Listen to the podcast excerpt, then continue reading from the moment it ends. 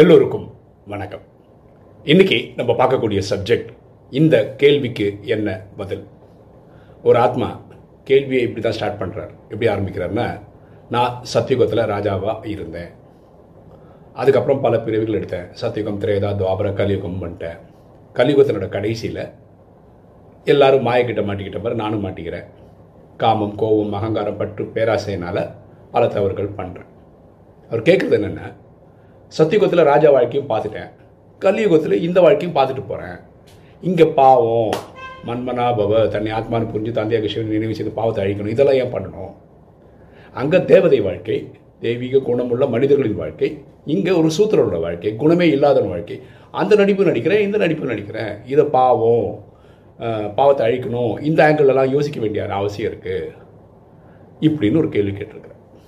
அந்த கேள்விக்கு தான் இந்த வீடியோவில் பதில் சொல்ல ட்ரை பண்ண போகிறோம் ஒரு எக்ஸாம்பிள் பாருங்களேன். இப்போ நான் வந்து ஸ்கூல் படிக்கிற பையன்னு வச்சுக்கோங்க.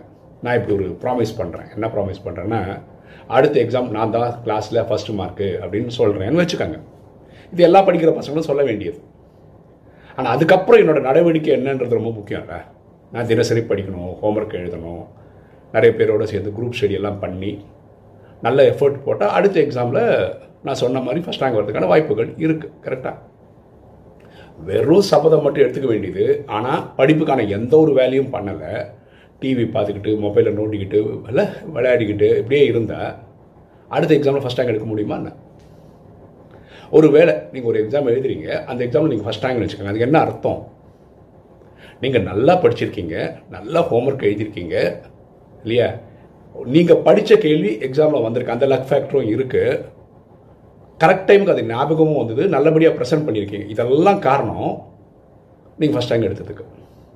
நீங்கள் ஃபஸ்ட் ரேங்க் எடுக்கும்போது கூட ஒரு செகண்ட் ரேங்க்னு ஒருத்தர் எடுத்துருப்பாங்க உங்களுக்கும் அவருக்கும் உள்ள மார்க் வந்து ரெண்டு மார்க்கோ மூணு மார்க்கோ அந்த மாதிரி தான் டிஃப்ரென்ஸ் இருக்கவே செய்யும். அப்படின்னா என்ன?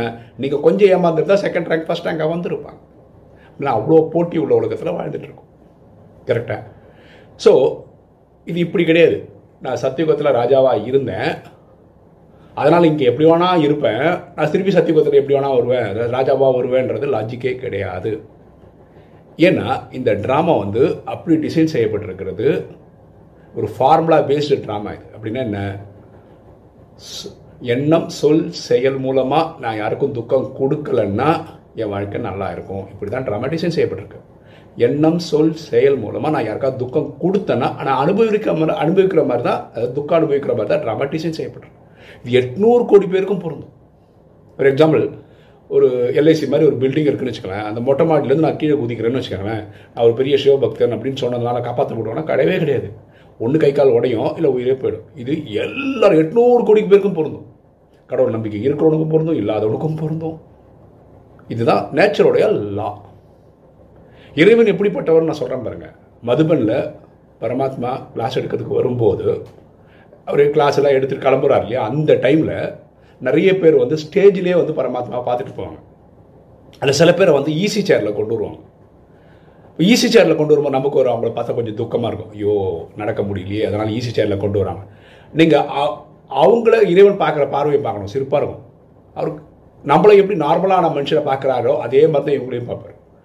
நம்ம வந்து ஈவி இறக்கத்தோடலாம் பார்ப்போம் அப்படிலாம் பார்க்க மாட்டாங்க அவருக்கு கிளியராக தெரியும். அவங்க கர்மா கணக்கு அவர் அனுபவிக்கிறாரு. அவர் இன்டர்ஃபியரே பண்ண மாட்டார் அதிலெல்லாம் அதில் அந்த ஏரியாலே வர்றதில்லை. அதே மாதிரி பரமாத்மா நினைவு பண்ணும்போது நம்மளோட பாவம் எரிக்கப்படுது பரமாத்மா டைரெக்டாக மதுபனுக்கே வரும்போது அங்கே ஒரு இருபதாயிரம் முப்பதாயிரம் பேர் அந்த டைமண்ட் ஹாலில் இருக்காங்கன்னு வச்சுக்கோங்களேன். அவரோட பார்வைப்பட்டா எல்லாமே கர்மாதி தேடுவாங்கல்ல. பரமாத்மா சொல்கிறார் எனக்கு எட்நூறு கோடி பேர் ஒரே மாதிரி தான் நான் ஒருத்தருக்கு வேறு மாதிரி சொல்ல மாட்டேன் அப்படின்றார். நமக்கு எல்லா விஷயம் சொல்லி கொடுத்துட்டாரு. ஒரு கல்பம் ஆயிரம் வருஷம் ரெண்டாயிரத்தி வருஷம் சுகம் ரெண்டாயிரத்தி வருஷம் துக்கம் நாலு யுகங்களாக பிரிக்க எல்லாம் சொன்னார். நான் நாளைக்கு பத்து மணிக்கு என்ன நடக்கும்ன்றதெல்லாம் உங்களுக்கும் சொல்லவே எனக்கும் சொல்லலை. அவர் என்ன சொல்கிறார் எட்நூறு கோடி பேர் எப்போ புரிஞ்சுக்கலாம் அப்போ நீங்கள் தெரிஞ்சுக்கோங்க. இந்த ட்ராமாவில் வரக்கூடிய எல்லா சஸ்பென்ஸும் நான் ரிவீல் பண்ணலை. டோட்டல் ஐயா இருக்காதே சொல்லிட்டேன்? அவ்வளோதான் அவர் கிளியராக இருக்கார்.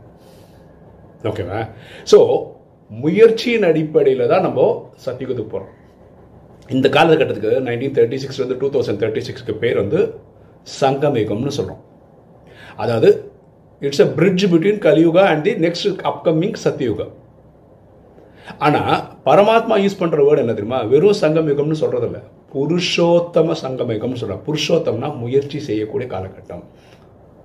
இங்கே யார் முயற்சி செய்கிறாங்களோ அவங்க தான் சத்தியுகத்தில் ராஜாவாக வர முடியும். ராஜானா யாருங்க? அவருக்கு பிரஜை இருக்கணும். அப்போ பிரஜை யார்? உருவாக்கணும். அந்த ராஜா தான் உருவாக்கணும். நான் ராஜாவாக வரணும்னா நான் பிரஜைகளை உருவாக்கணும். சும்மா எப்படி வந்துருவாங்களா என்ன?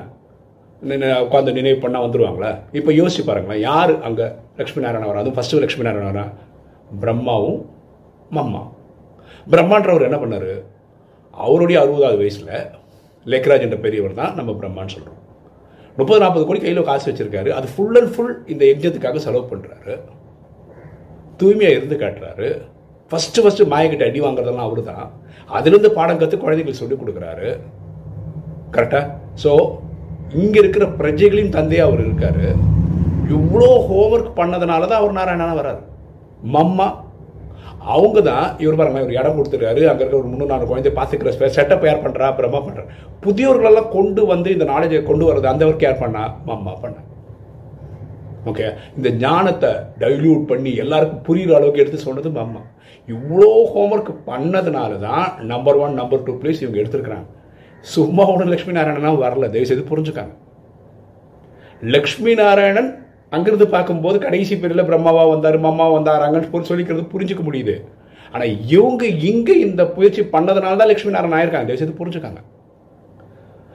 பரமாத்மா சொல்றாரு இங்கே சங்கமத்தில் நம்ம போடுற எஃபர்ட்டோட பலன் தான் அங்கே தேவதையாகிறோம். தெய்வீக குணமுள்ள மனிதர்கள் ஆகிறோம் அங்கே இருக்கிற தேவதையாக இருக்கும்போது நான் ஏன் தேவதையாக இருக்கேன்? நான் ஏன் இவ்வளோ பணக்காரனாக இருக்கேன்? நமக்கு தெரியாது. இனிமையான முட்டாள்களாக இருப்பாங்க. பரமாத்மா சொல்கிறார் ஸோ யாராவது இந்த கற்பனையில் இருந்தால் அந்த விஷயத்தை மாற்றிக்கங்க நான் சத்தியகுத்தில் ராஜா இங்கே நான் எப்படி வேணா இருப்பேன் அப்படின்னு இருந்தீங்கன்னா உங்களுக்கு ராஜயோக புரிதல் சரியாக இல்லைன்னு அர்த்தம். தயவுசெய்து புரிஞ்சுக்கங்க. இங்கே முயற்சி எடுக்கிறேன் அதனால் அங்கே வரேன். இதுதான் கரெக்டு இந்த நாலு விஷயம் பண்ண சொல்கிறாரு இல்லையா? அமிர்த வேலையிலேருந்து பரமாத்மா நினைவு பண்ண சொல்கிறாரு வாணியை டெய்லி படிக்க சொல்கிறாரு ஸ்ரீமத்தை ஒழுங்காக ஃபாலோ பண்ண சொல்கிறாரு சேவை நாள் இந்த நாளையும் இன்னையிலேருந்து சரீரம் விடுற வரைக்கும் உங்களால் பண்ண முடியுமா? இருந்தால் தான் நீங்கள் ஒன்பது லட்சத்துலேயே வருவீங்க. பிரஜையானா கூட அப்போ ராஜாவாகணும்னா நீங்கள் நிறைய பிரஜைகளை உருவாக்கணும். அதுக்கு என்ன பண்ணீங்க? இதை யோசிங்க. ஸோ தயவுசெய்து இது குருட்டுத்தனமான நாலேஜ் எல்லாம் கிடையாது. தயவுசெய்து புரிஞ்சுக்கோங்க. அங்கே ராஜா ஆகிட்டேன்னா இங்கே எப்படி வேணா இருப்பேன்றது இல்லை அது ஒரு விஷயம் உண்மை. என்னென்னா துவாபர கலிகா இலக காலத்தில் அறுபத்தி மூணு ஜென்மமாக நம்ம பக்திக்கு வரும்போது காமம் கோபம் அகங்காரம் பற்று பேரசை ஈடுபடுவோம். நம்மளே உடல்னு நினச்சிப்போம். இதெல்லாம் ட்ராமாலாம் இருக்குது அது ஒத்துக்கிறேன்.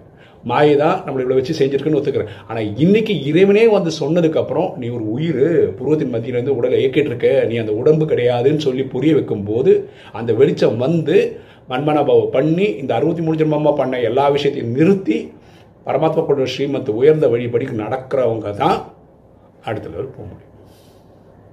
புரியுதுங்களா ஸோ இந்த கேள்விக்கு இதுதான் பதில். நான் ஆல்மோஸ்ட் எல்லாமே கவர் பண்ணிட்டேன்னு நினைக்கிறேன். இப்போ வீடியோ பார்க்குற நீங்கள் இந்த ஆத்மா கேட்ட கேள்விக்கு நீங்களாக சொல்ல வேண்டிய பாயிண்ட்ஸ் எக்ஸ்ட்ரா இருக்குது இதில் நான் சொல்லலை அப்படின்னு நினச்சா அந்த பாயிண்ட் ஆட் பண்ணுங்கள் நான் அந்த ஆத்மாவை குறை சொல்லலை. இப்படிலாம் கேட்கும்போது தான் நமக்கு வந்து டிஃப்ரெண்ட்டாக இதை ப்ரெசென்ட் பண்ணுறதுக்கு ஒரு சப்ஜெக்ட் கிடைக்குது. நான் அப்படி தான் இதை பார்க்குறேன். ஓகே இன்றைக்கி வீடியோ உங்களுக்கு பிடிச்சிருக்கும்னு நினைக்கிறேன். கொஞ்சம் லைக் பண்ணுங்கள் சப்ஸ்கிரைப் பண்ணுங்கள் ஃப்ரெண்ட்ஸுக்கு சொல்லுங்கள் ஷேர் பண்ணுங்கள் கமெண்ட்ஸ் போடுங்கள் தேங்க்யூ